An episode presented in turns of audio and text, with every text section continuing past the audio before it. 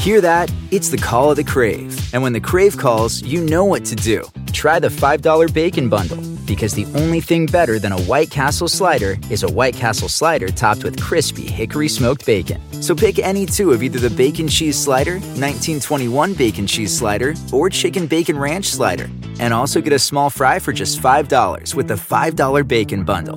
White Castle. Follow your crave.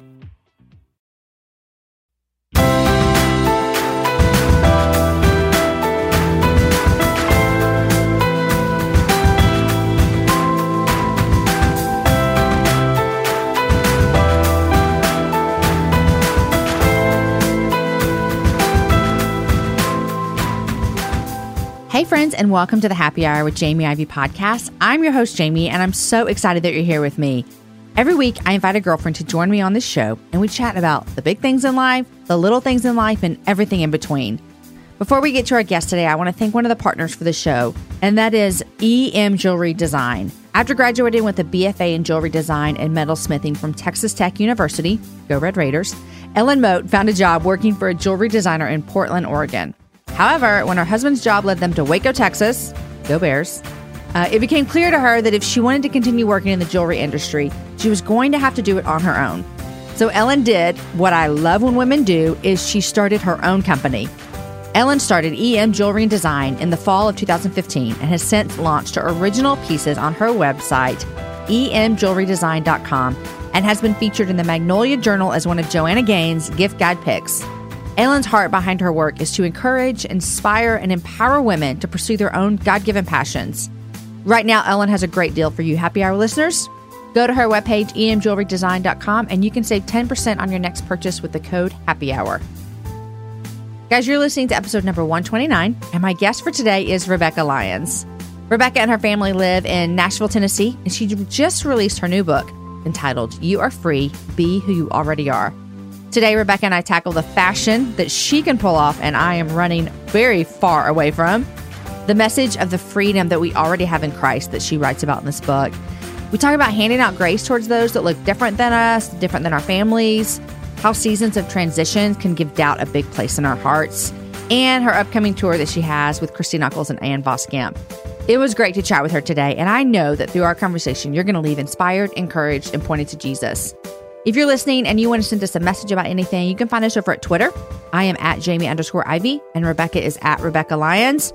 Also, I love to see your pictures. I love when you post pictures on Instagram of listening. Instagram, I tell you guys all the time, is my favorite social media outlet, and I am at Jamie Ivey there. Guys, also, I have some good news about the happy hour event. I told you last week, if you would listen to the interview with Julie Manning, that uh, Saturday night was sold out. Well, I have some good news. Listen at the end of this show, um, and I'll tell you about that. Also, just so you know, if you're listening to this, we're almost done with February, which is crazy, right? Also, this is the last show that airs before I turn in my book manuscript. Oh my gosh. Yes, you heard that right. Next Tuesday, the 28th, my first ever book manuscript is due, and I could scream for joy and cry big, big, sloppy, sappy tears at the same time. I'm super excited over the next few months to get to tell you more about this project. All right, guys, here is my conversation with Rebekah.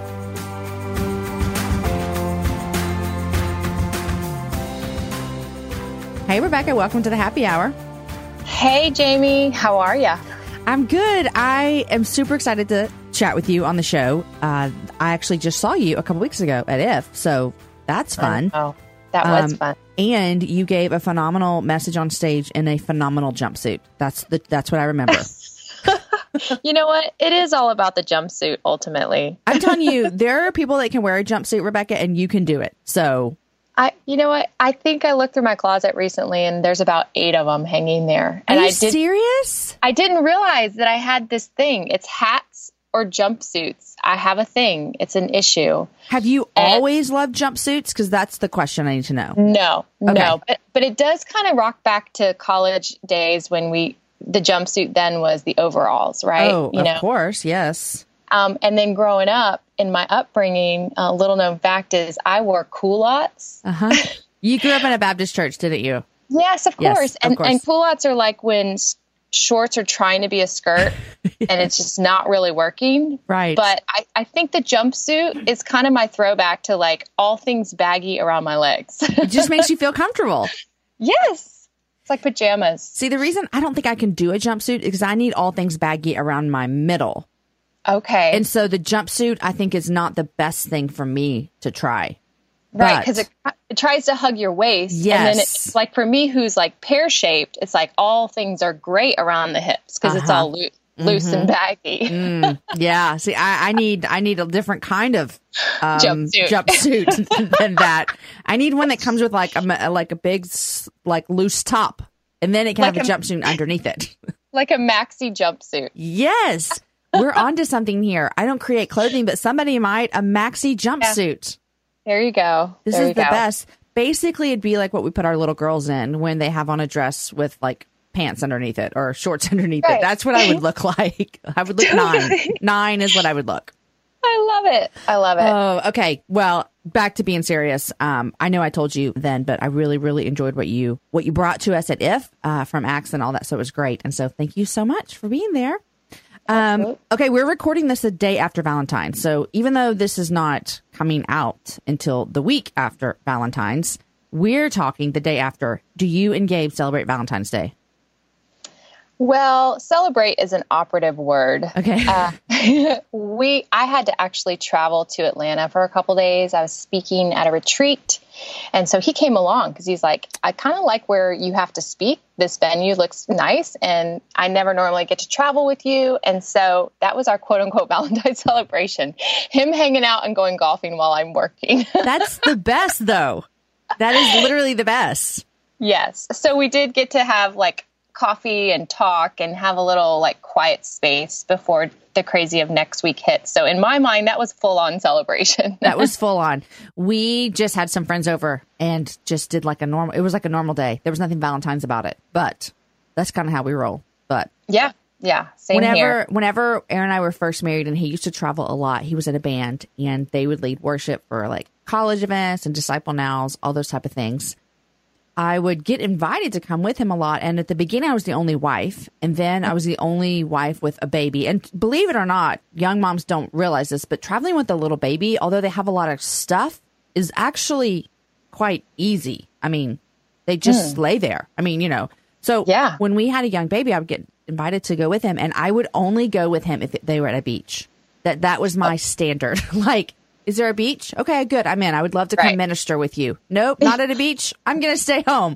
I just had really, really high standards for getting in an RV and traveling with a bunch of guys. Yes.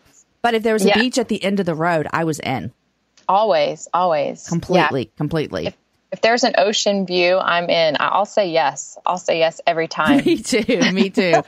um, okay, Rebekah, you are you just released or you're just about to release. In fact, let me look at my calendar, and this is how professional I am. Is your book comes out on the twentieth, 21. twenty one. So Tuesday. when this show is airing, when people are listening to this, your book came out the day before. Yay. I know. Fun. So tell me this: it's your second book, so that's like your sophomore book. Am I right? Yes. Is it any less scary? Well, you know what? It's kind of like the remedial sophomore schedule because it's four years after the mm-hmm. freshman book. I got it. So I got imagine, it. imagine you were going to college for 20 years. This, this, this is is the it. sophomore book. So maybe you um, forgot how hard it was. yeah. You know what? I blocked it from my memory and then it all came full circle about 12 months ago. And I was like, oh, wait, I really do have to do this, don't I? Oh, It's interesting because the first book, Free Fall, I had never planned to write.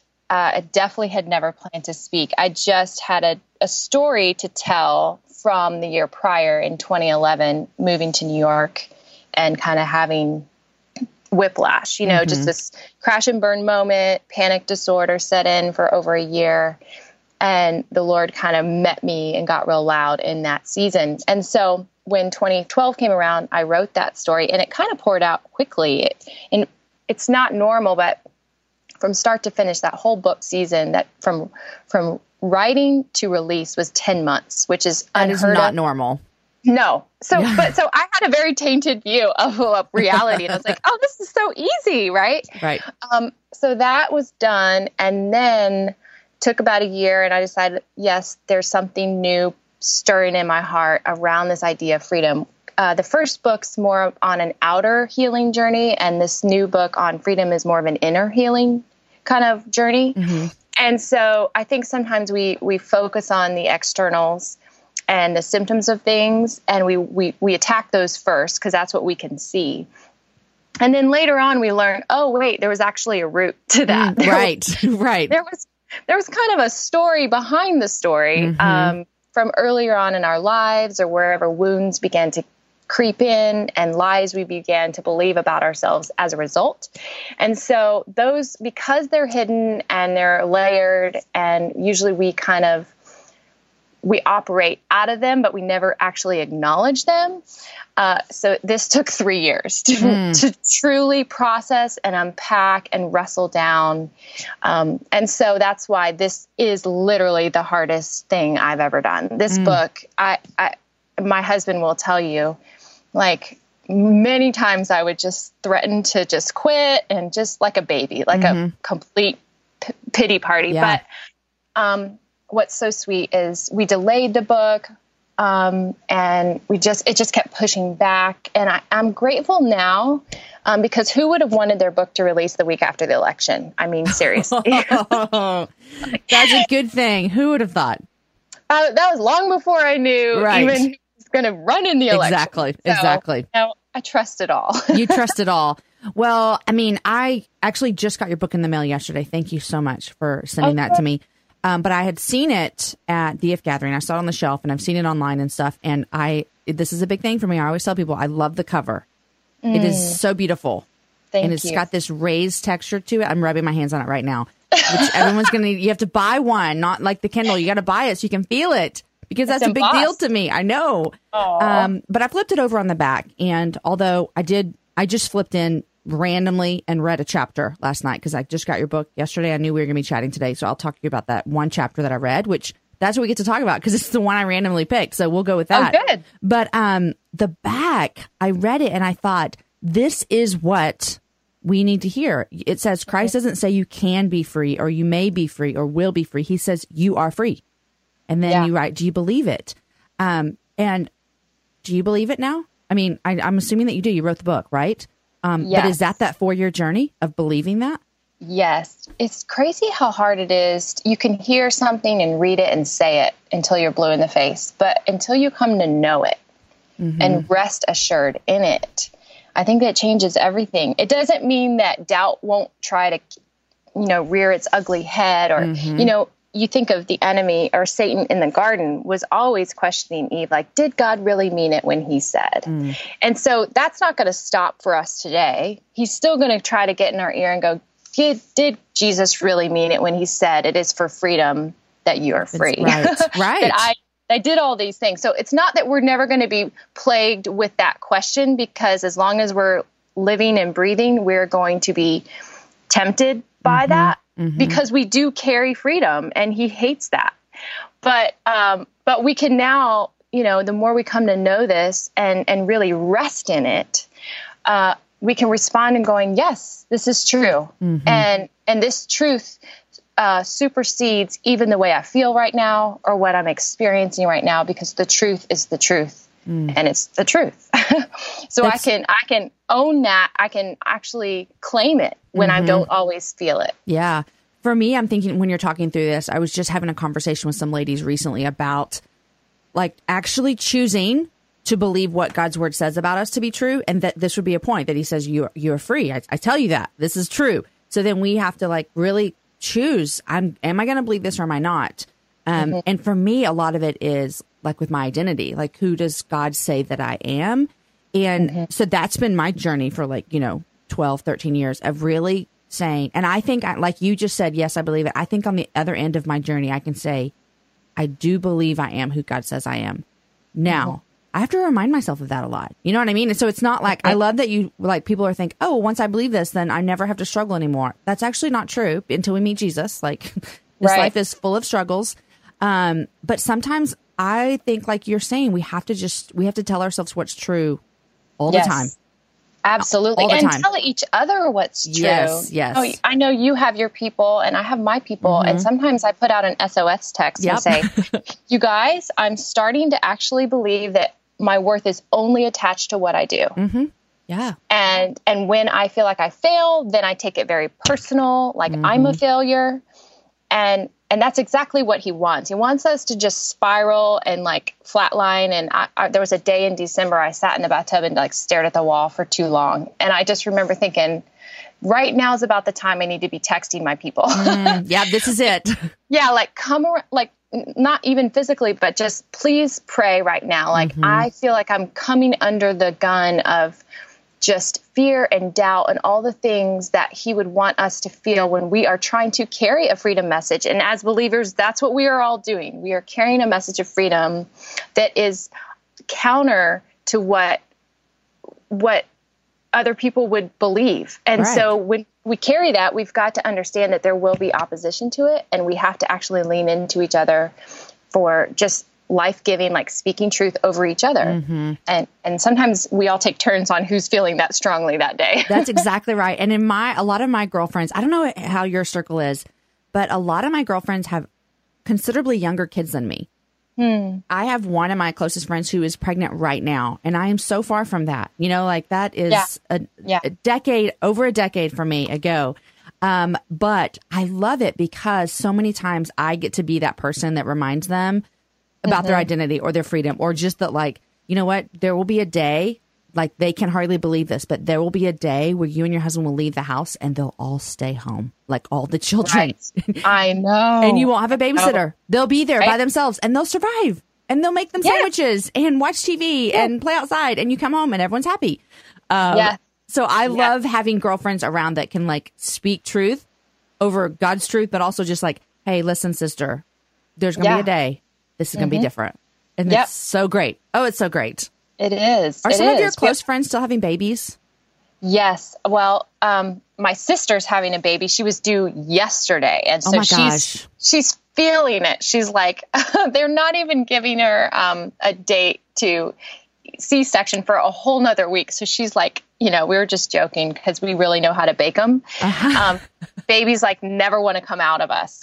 So my sister is, but I also have uh, celebrated a dear friend of mine who's my age, but her daughter turned one on Saturday, and oh. and it is wild. We're kind of like, how are we all in all these seasons at once? but it's so fun, isn't it? I mean, it is because it is. you can build and learn and just mm-hmm. trust off each other. Mm-hmm. Um, speaking of kids, okay, you have three kids. Mm-hmm. Um, how old is your oldest? And then tell me the ages down the line. Yes, yes. So Cade is my oldest. He's 16. He is a freshman in high school, which is crazy town. Mm.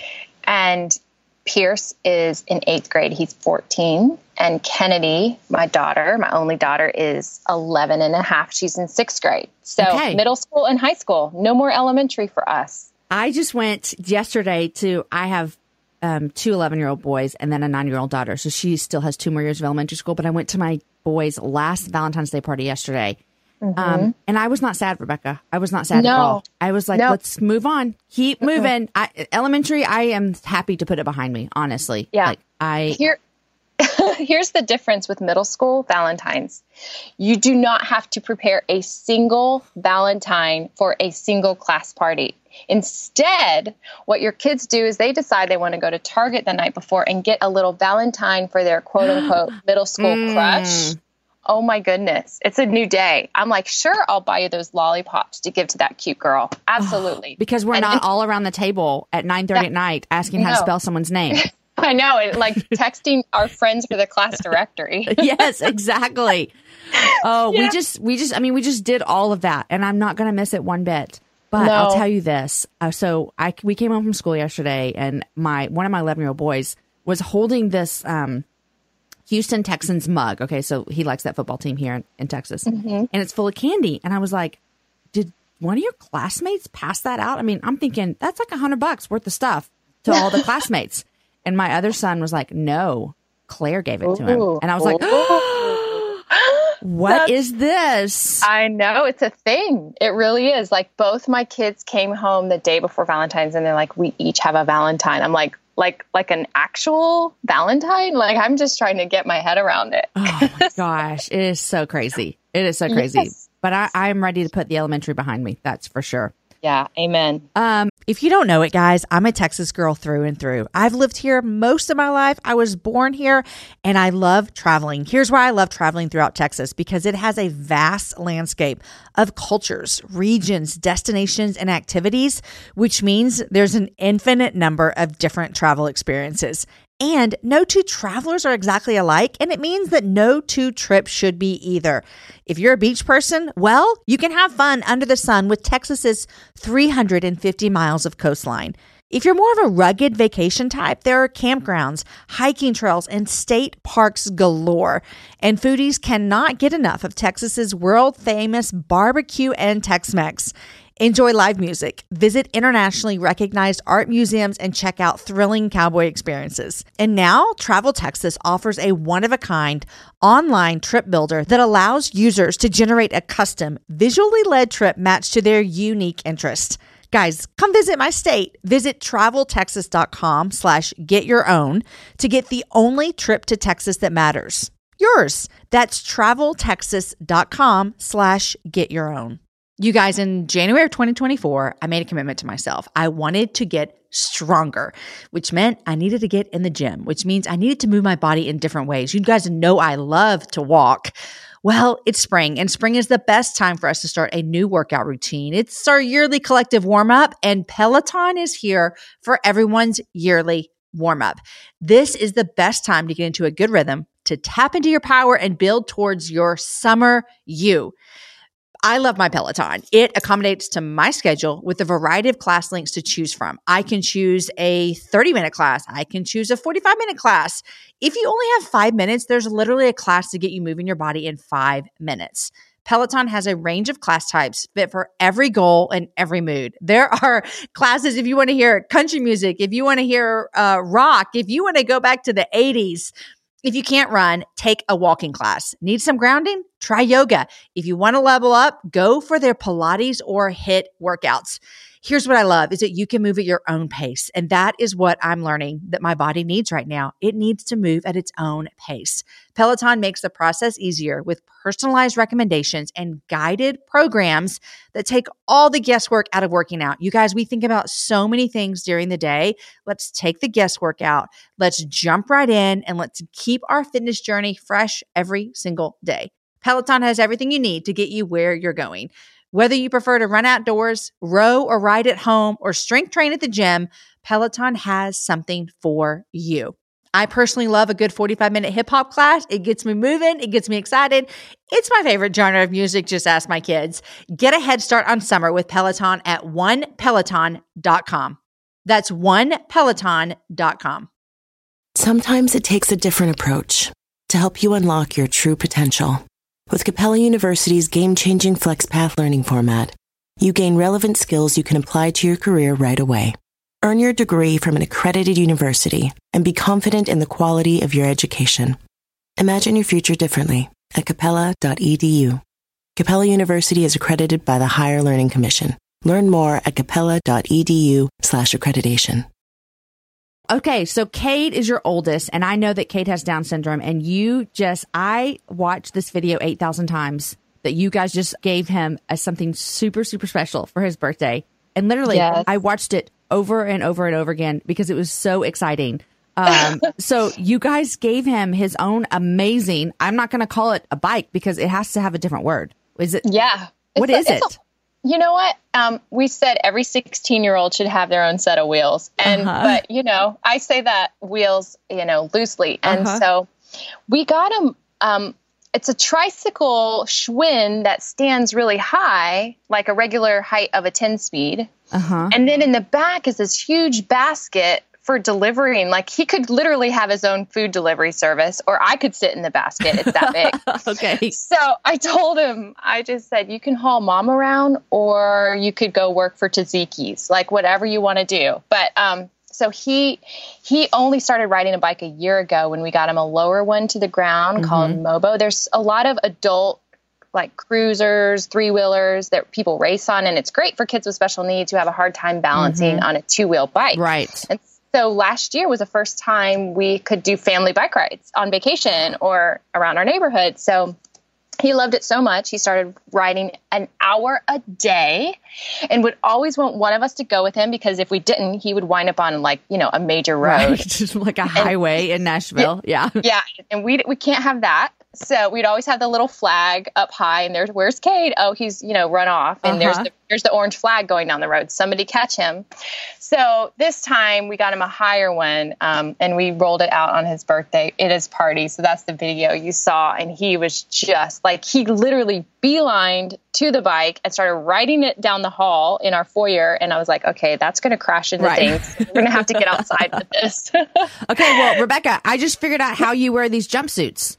You ride How? a bike for an hour all the time with your son. Oh my goodness. I know. It's kind of like he's forcing us all to get in shape because we can't great. let him ride alone. I mean, even he did, you know, like kids with special needs that aren't as mobile, they tend to put on weight in their teens mm-hmm. because they just don't have the yeah. endurance. Uh-huh. And they and, and they're like us. They'd rather eat chocolate and yep. watch TV. Hello. right. Yes. Who I wouldn't? Mean, who can who can argue with that? But this became, I mean, he got so into it, he lost like 15 pounds. Wow. Last, which was crazy. So, anyways, and, and as a result, we've all probably lost a few pounds. Thanks, Cade. and it's great family. I have one of my my closest girlfriend in the world. Um, her daughter uh is not not doesn't have autism, but she's on the spectrum. You know all the all the words. Mm-hmm. Um, but they too just got her a bike like this, Rebekah, and she mm. loves it. It has a basket.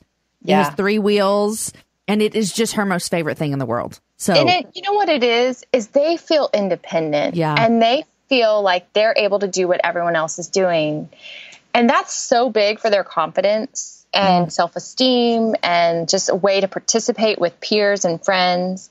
It's just, I highly, highly recommend it to every special needs parent. Mm. Uh, that is good. I know I have a lot of listeners too that have written in that have really enjoyed when I've had um, a guest on who has spoken to their heart because they're in the midst. Um, mm. A lot of them have a lot younger kids than you do as well. So I'm sure you remember mm-hmm. being a mama um, of a young child um, who has special needs. Um, what were some of the just greatest things that your friends rallied or did or said or what? Back, go take yourself back to like those first five years. Like, what are oh, some of the best things that your friends did um, just to encourage you in some days that kind of felt kind of hard and overwhelming? Oh, that's such a good question. You know, I think we were just included on everything, whether or not Cade could maybe hang the whole time or comprehend exactly mm-hmm. everything that was happening.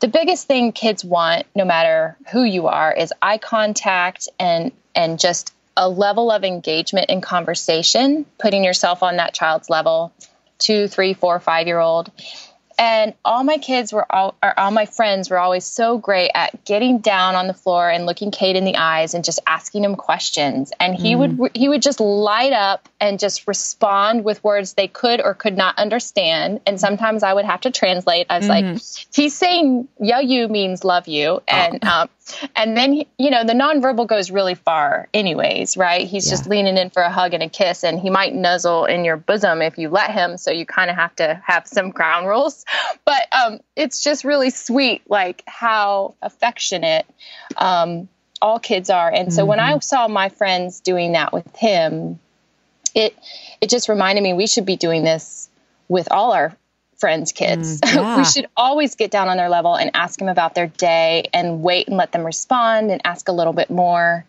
Um, it's such a gift to to just help mother hen our friends' kids, like yeah. you know, and yeah. it doesn't change doesn't change based on their ability. So. Right. And I would imagine that um, Pierce and Kennedy have a kind of different outlook on the world, um, having their oldest brother, um, you know, have mm-hmm. special needs. And so I, I always see that it's joy for me to have my friends um, around all of my kids because uh, mm-hmm. my, my family looks different. You know, I have three black mm-hmm. children, and so we look different. And so our family kind of stands out a little bit. And I'm sure that yours kind of stands out a little bit sometimes um, with the differences in your family. But I feel like it's like God's using it in my kids' lives as well. Have you seen that in Pierce and Kennedy?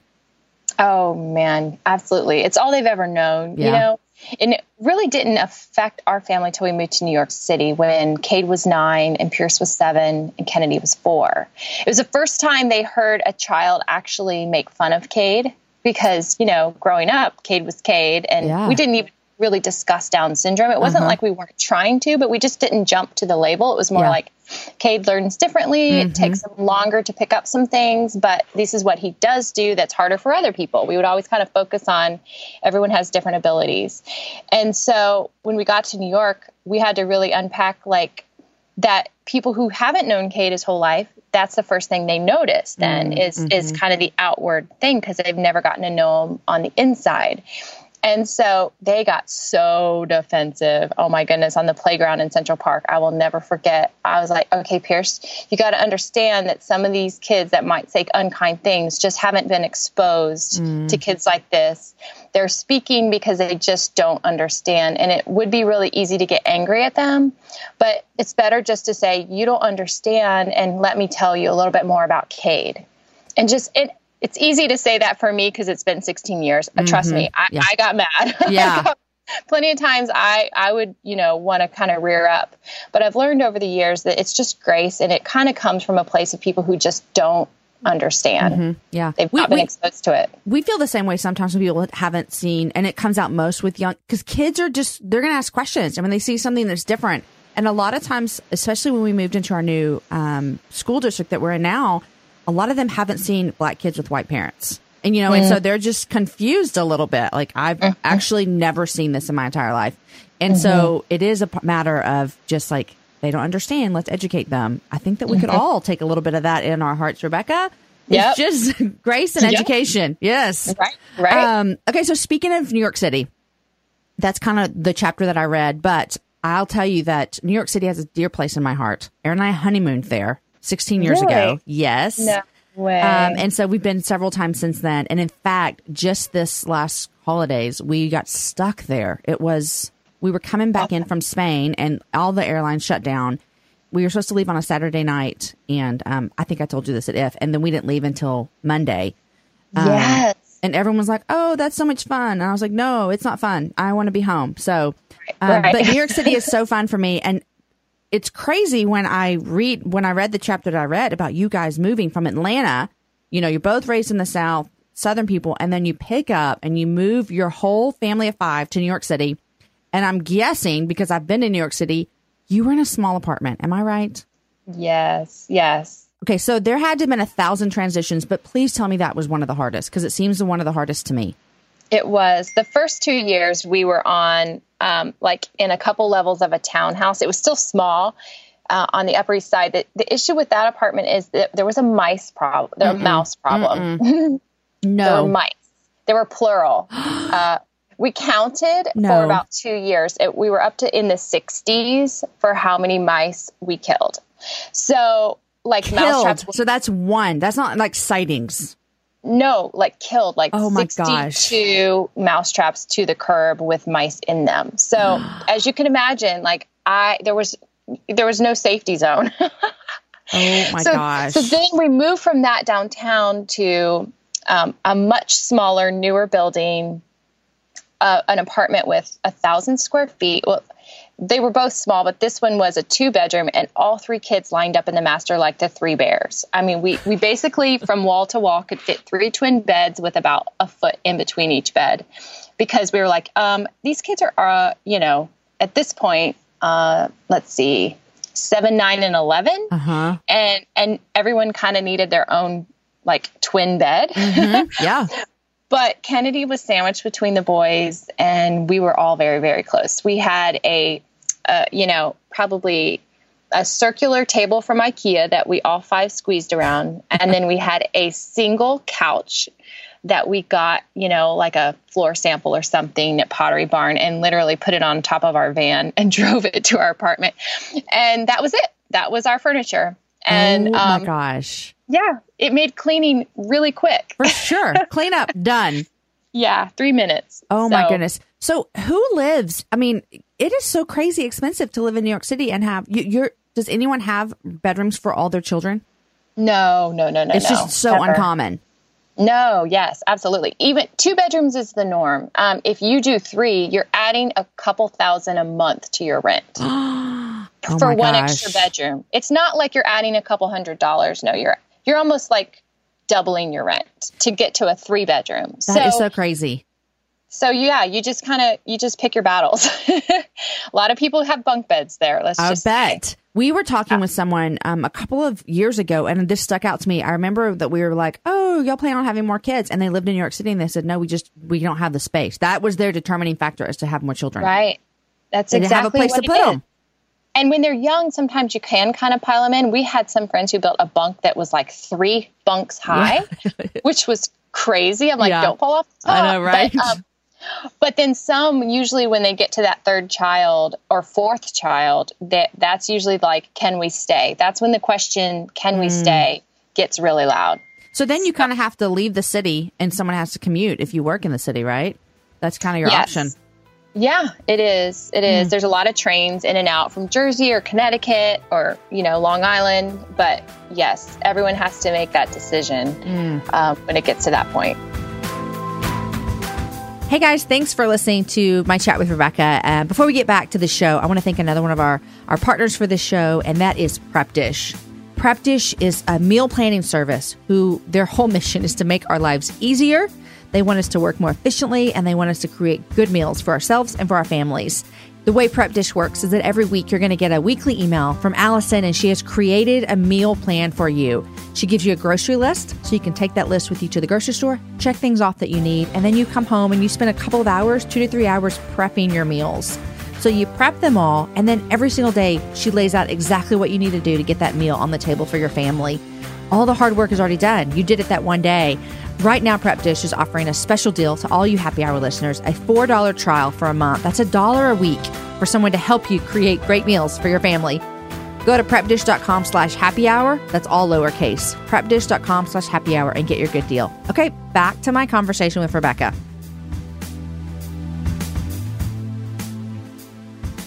Well, your book, um, I read chapter seven, if that rings a bell to you. This morning, I randomly just opened it um, and it's called Free to Begin Again. And it talks about you guys moving to New York City. Um, and then it talks about how long were you guys in the city? Four and a half years. Four and a half years. Um, mm-hmm. And then it talks about how you kind of felt it was time to go.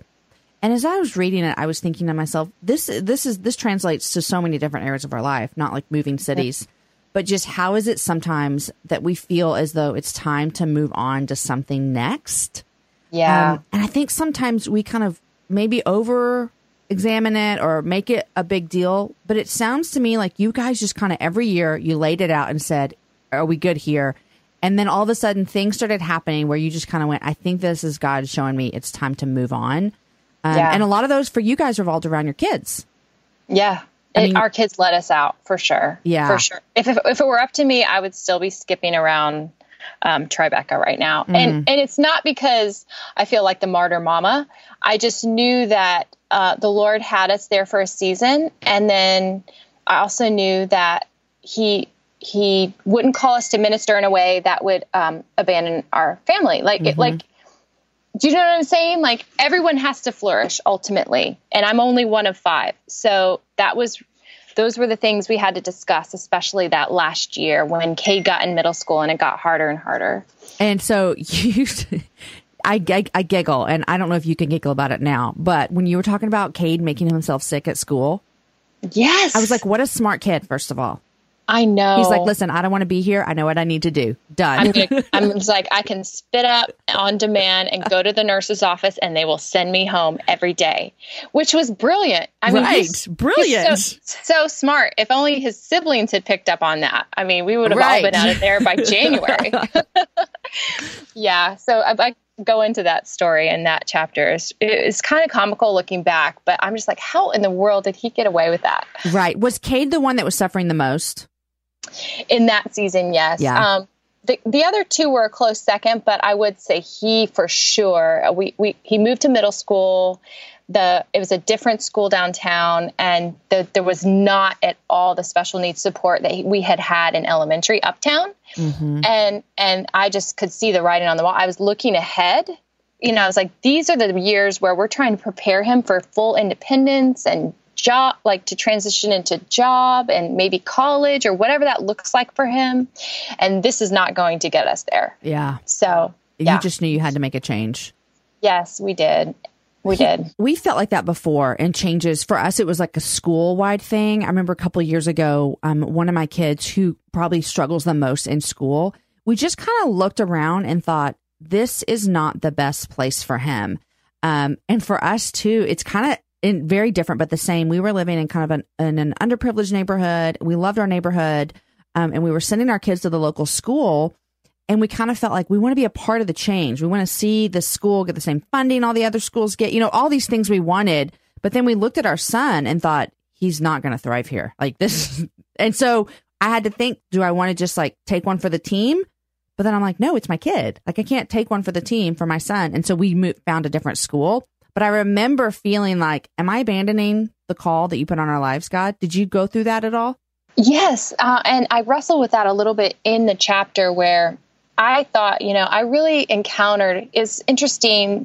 The narrative of the book is that I left the Bible Belt of the South and went to New York. And when I did, God got really loud and and Jesus became real in ways that I had never really fully grasped when it was comfortable to be Christian or everyone was quote unquote Christian. It it was like so peculiar to be a Christian in New York mm-hmm. and people all my non-christian friends up there would lean in and be curious they're like wait you love god and you love jesus and you're an evangelical they're like or you're someone who claims christ like i've never known anyone like that right. why are you here so it's almost like you had this freedom to talk about god from a fresh perspective that wasn't tainted by cultural norm mm-hmm. um, and so it, it it was a new season of faith for me and god became so dear. And when it came time to leave, I thought, okay, Lord, I feel like you got really loud on the floorboards of my apartment in the sky. You know, this little box of windows in the sky, this tiny one that we're all sharing. Mm-hmm. And I was afraid that once I went back to Christian Bell or somewhere that was a little more culturally southern or everyone's fine and friendly that Bible Belt. I mean, you know, yes, that's what it is that that he would not join me. That mm. I would just be like going back south, and he's like, "Well, that was fun while yeah. it lasted." Uh-huh. You know. And so there was a fear there, and I had to really, uh, and I talk about it in that chapter. Um, and God just reminded me, like, your identity was never in this city, mm-hmm. and your and your journey of healing and restoration, or finding your voice. I found my voice in New York. I mm-hmm. found my, I even wakened more to my purpose and call out of the pain that I experienced there. And God's like, I use this as a setting because I knew it would get your attention, but mm. it's not that I only dwell here. So right. come on. yeah. You even said like, He is our home. So you were kind of feeling like, I can experience the same thing in Nashville. Yes. But it didn't come without those questions. And I think we all have those when transition is around the bend. We're always afraid, like, will we lose something in this risk? Mm. Uh, will it be worth it? Will we will we know if we made the right decision or not a year from now or two? And I guess what I learned in that process is if the prompting is there and you can't shake it and it feels clear and you and your spouse are in agreement on it and it just then you kind of have to step in blind faith like we always do, right? And trust that God is leading us somewhere and he's not going to just kind of like leave us out to dry. Mm it's really good and it feels like you're saying to me like like that god became so clear and loud um, and you met him in a new a new fresh way in a season that was sometimes more difficult than than your pace of life here in nashville but it's like it took that for you mm. to hmm. grasp a hold of him in a new way Absolutely. Just more desperate. Yeah. I think I was just more desperate on a daily basis. And out of that desperation, I cried out more. And what I know about God is He doesn't deny a heart that's expectant. Mm. And so the more we come to Him with our yearning and our honesty, even if it's full of fear and doubt, but it's honest, um, He meets us there. Mm. And and shows up in ways that we might not have seen if we just kind of avoid him altogether. So how, so how does that translate back to your life now? Like, how do you keep like I use the word momentum, and I mean, you know how I mean it. Like, how do you translate that to coming back and living in the South? Yeah, that's a great question. Um, well, when I got back here, I did get quiet for a while. I entered the next chapter, I think, is on rest after the one you read, or free to wait and then free to rest. Okay. Uh huh. And and so I had to. People were like, "I think you're entering a season of rest," and I'm like, "I don't want to rest. I just got running." Right. Hebrews, Hebrews 12, people. Let's go. run the. Yes. Like, and it did um, felt humbling. It felt like I got benched or I tripped in my lane, and everyone kept running. And I think God was just saying, you know, let's just get quiet. And that's when this inner healing journey really began. And the the content of the book started to really take shape in these journals. I started the artist way and I would journal Mm. every morning, three pages on average for and so a full journal every year. I had like four like and and so it's almost like what started in New York out of intimacy was given space to grow in Franklin in a quiet way. And because I was new to the city, I didn't feel like I had to meet these social obligations. I could just kind of be anonymous and Yeah. kind of go on the road and do what I'd been asked to do and then come back home and slowly make friends, but not jump into everything. And, um, and now we've been here two and a half years and it's become more clear like the lord put planted things in my heart in that season for women like convening women citywide and what would it look like for us to unite a bunch of churches together? And now that's something we're doing called the well. We just started a few months ago. It's so so sweet things have slowly surfaced showing confirmation as to why we're here. Um, but i think in that early days, that first year, even into that second year, it was just like God just saying, just trust me. Mm. Just trust me. This is where I have you. You can rest in that. You don't have to see it all. It doesn't have to all make sense to you. Just, and my prayer early on was like, don't show me like six months down the road, but maybe like a week. Come on, give me something. give me a month Right. maybe. Like, because the control freak in me wants to kind of see how it all plays Right. out and yet everything obviously looking backwards will be clear but part of the point of faith is that we're not supposed to know it all Mm. and we're supposed to be okay with that Rebekah, it's he did the same thing when you moved to New York City. I mean, I'm listening and I'm like, it's so amazing how God is that you. I'm sure you felt those same feelings, just different when you Yeah. moved into this new crazy New York City life.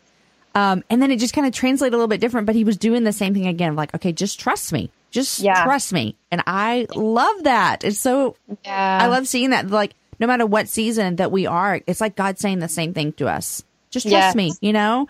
Um, oh, Yes. love it. Okay, so you are free. Be who you already are. It um, came out yesterday, so you guys need to go grab a copy. I'll have a link on my webpage if you need it. Um, as I always tell authors, thank you for putting your words out there. It means a lot. Want to connect with a family member who doesn't speak your language? Then check out the language learning program Rosetta Stone on desktop or as an app. Rosetta Stone is designed to immerse you in the language you're learning through an intuitive process. Plus, the True Accent feature even gives you feedback on your pronunciation. And with a lifetime membership, you have access to all 25 offered languages. Get started today. Visit rosettastone.com backslash pod 50 to get 50% off your lifetime membership now. That's rosettastone.com backslash pod 50 for 50% off.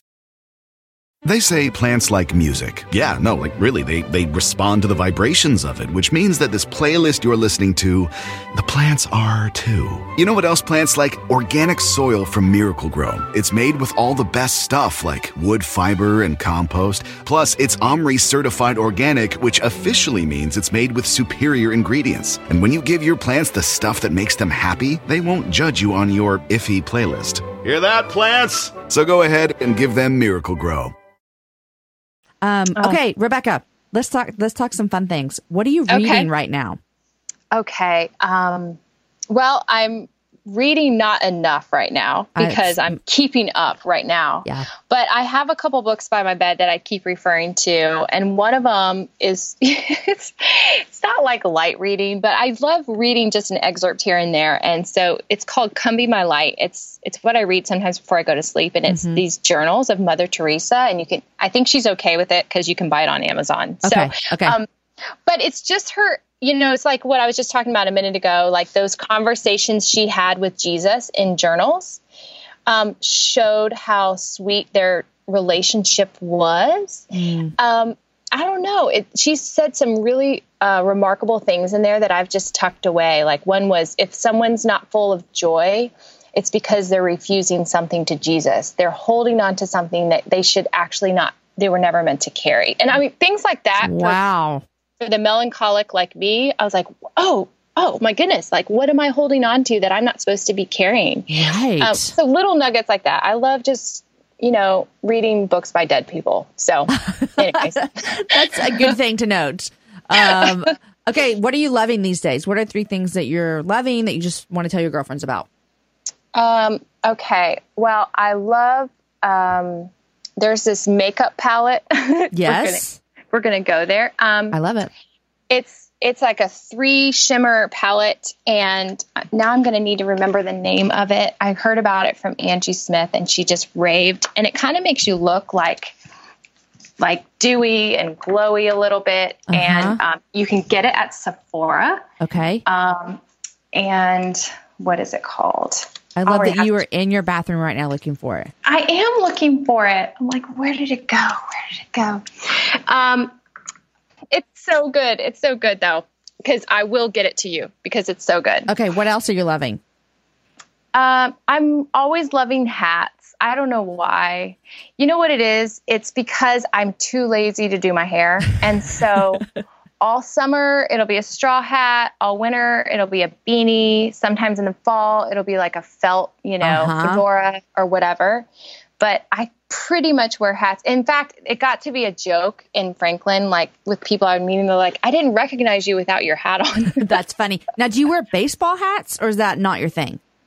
I, I do not enough, but I did this weekend. Gabe's like, why don't you wear baseball hats more? I'm like, because I just don't think about it. But basically, yes, I will wear okay. anything. That's the only kind of hat I own that I would wear. I, I yeah. hats make me a little nervous. I don't know. I, I never think I can pull it off. I don't know oh, why. totally can, girl. I mean, I can pull off a baseball hat, but that's because I don't like to do my hair either. So there's that. Yeah. Um. Okay. So what's another thing you're loving?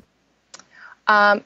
I love This Is Us. Yes. Oh yes. Uh huh. Oh, goodness. Yes. Um. I have to kind of pace myself on it because I have like an ugly cry about every other session, every other episode but I do love just how it connects the dots. And probably because I think this way, I always like to connect the dots from childhood to adulthood mm. on why we are the way we are and why our interactions with our siblings are the way they are, or even our friends or whatever. Like, it's always like the why behind the the what. Yeah. So I just love that psychology, and it's just beautifully shot. So I love the the show as well. We're way behind, so I can't.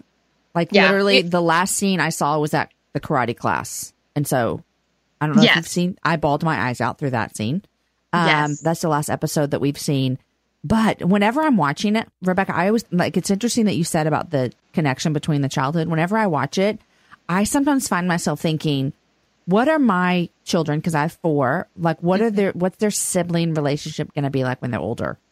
I know. And I know it's sometimes it's like, oh my gosh, am I affecting? Because we are. I mean, we we are affecting it. You know, we're their greatest teacher right now. So I sometimes mm-hmm. find myself thinking, am I doing it all wrong? Am I doing anything right? Are they going to love each other when they're older? Oh, I want the, I want my kids to be best friends. Like that's my dream. It's like the Bravermans. I want everyone to come home, you know, and have Sunday dinner um, at my house. Right. And so I find myself thinking about almost kind of parenting my kids to be siblings, to be friends when I'm watching right. the show.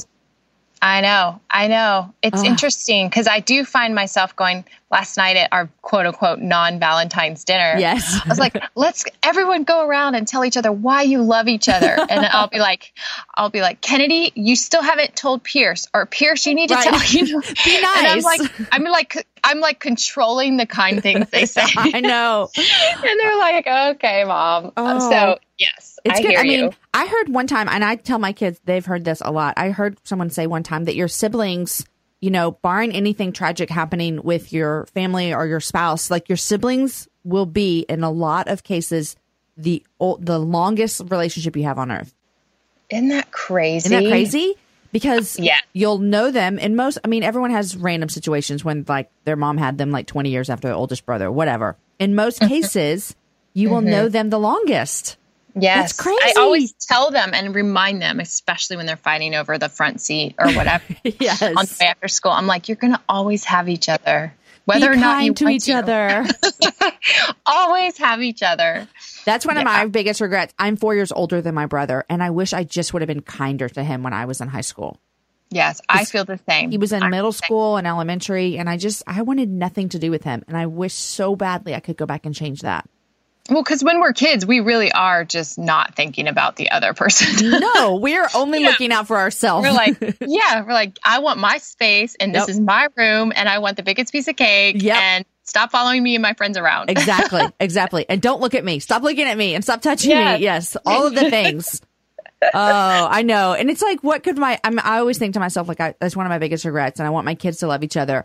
And I think that we just keep doing what you're doing is we make them be kind to each other and we control their kind words to each other and make sure they're being kind to each other.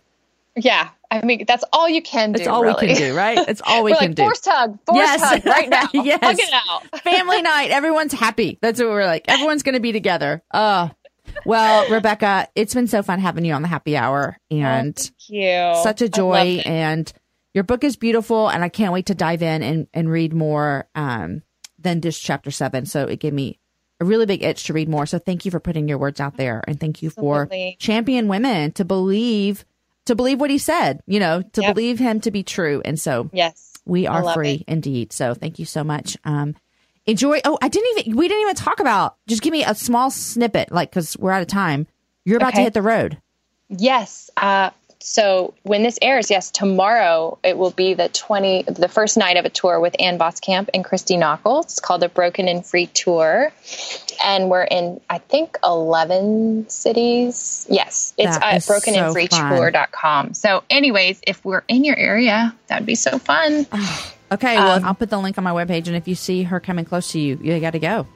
Yeah, it's gonna be fun. Three amazing ladies. Super fun. Okay. Rebekah, thanks for joining us today. Thank you so much for having me, Jamie. Have an awesome day. Guys, thanks for listening to today's show. I love chatting with Rebekah. Um, I love her heart for women and for her family and for her community around her.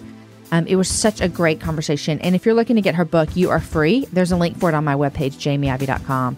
I want to thank our last partner for the show today, and that is the book, The Heart of Marriage by Dawn Camp. The best marriages are not perfect. Marriage is about walking together through all of life's ups and downs, its challenges and triumphs. Collecting true stories from some of today's best writers, Dawn Camp invites you to reflect on the heart of marriage. With beautiful photographs and poignant prose, this collection is perfect for the good days, the hard days, and all the days in between.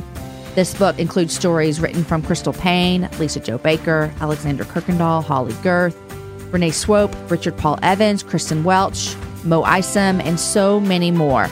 Be sure and look for the book, The Heart of Marriage, and you can find that at Barnes & Nobles or Amazon. Guys, last week I told you that the Saturday show for the Happy Hour Live was sold out. Um, and it is. It's sold out. No more tickets available. Um, but we have opened up some more tickets. And so I saw someone the other day and they're like, I bought a ticket for Saturday and now my friend can't get some. How does she come? And I was like, I think I need to open up some more tickets. So we're going to open up some more tickets to Saturday night. So if you wanted to come and Saturday was the only night that you could make it, now's your chance. But once these are gone, I promise you they are gone. So go over to jamieivey.com slash events and get your tickets for those events. We are so excited. They are right around the corner. Literally, they're two and a half weeks away, so you still have a chance to get you some tickets.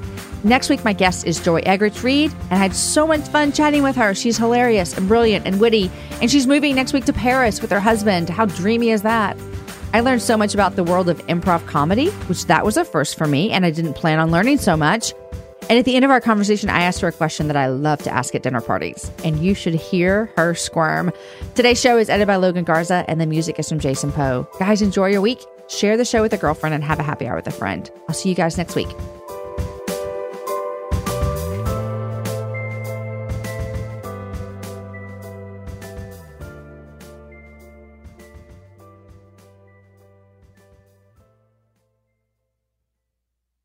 They say plants like music. Yeah, no, like really, they, they respond to the vibrations of it, which means that this playlist you're listening to, the plants are too. You know what else plants like? Organic soil from Miracle-Gro. It's made with all the best stuff like wood fiber and compost. Plus, it's OMRI certified organic, which officially means it's made with superior ingredients. And when you give your plants the stuff that makes them happy, they won't judge you on your iffy playlist. Hear that, plants? So go ahead and give them Miracle-Gro.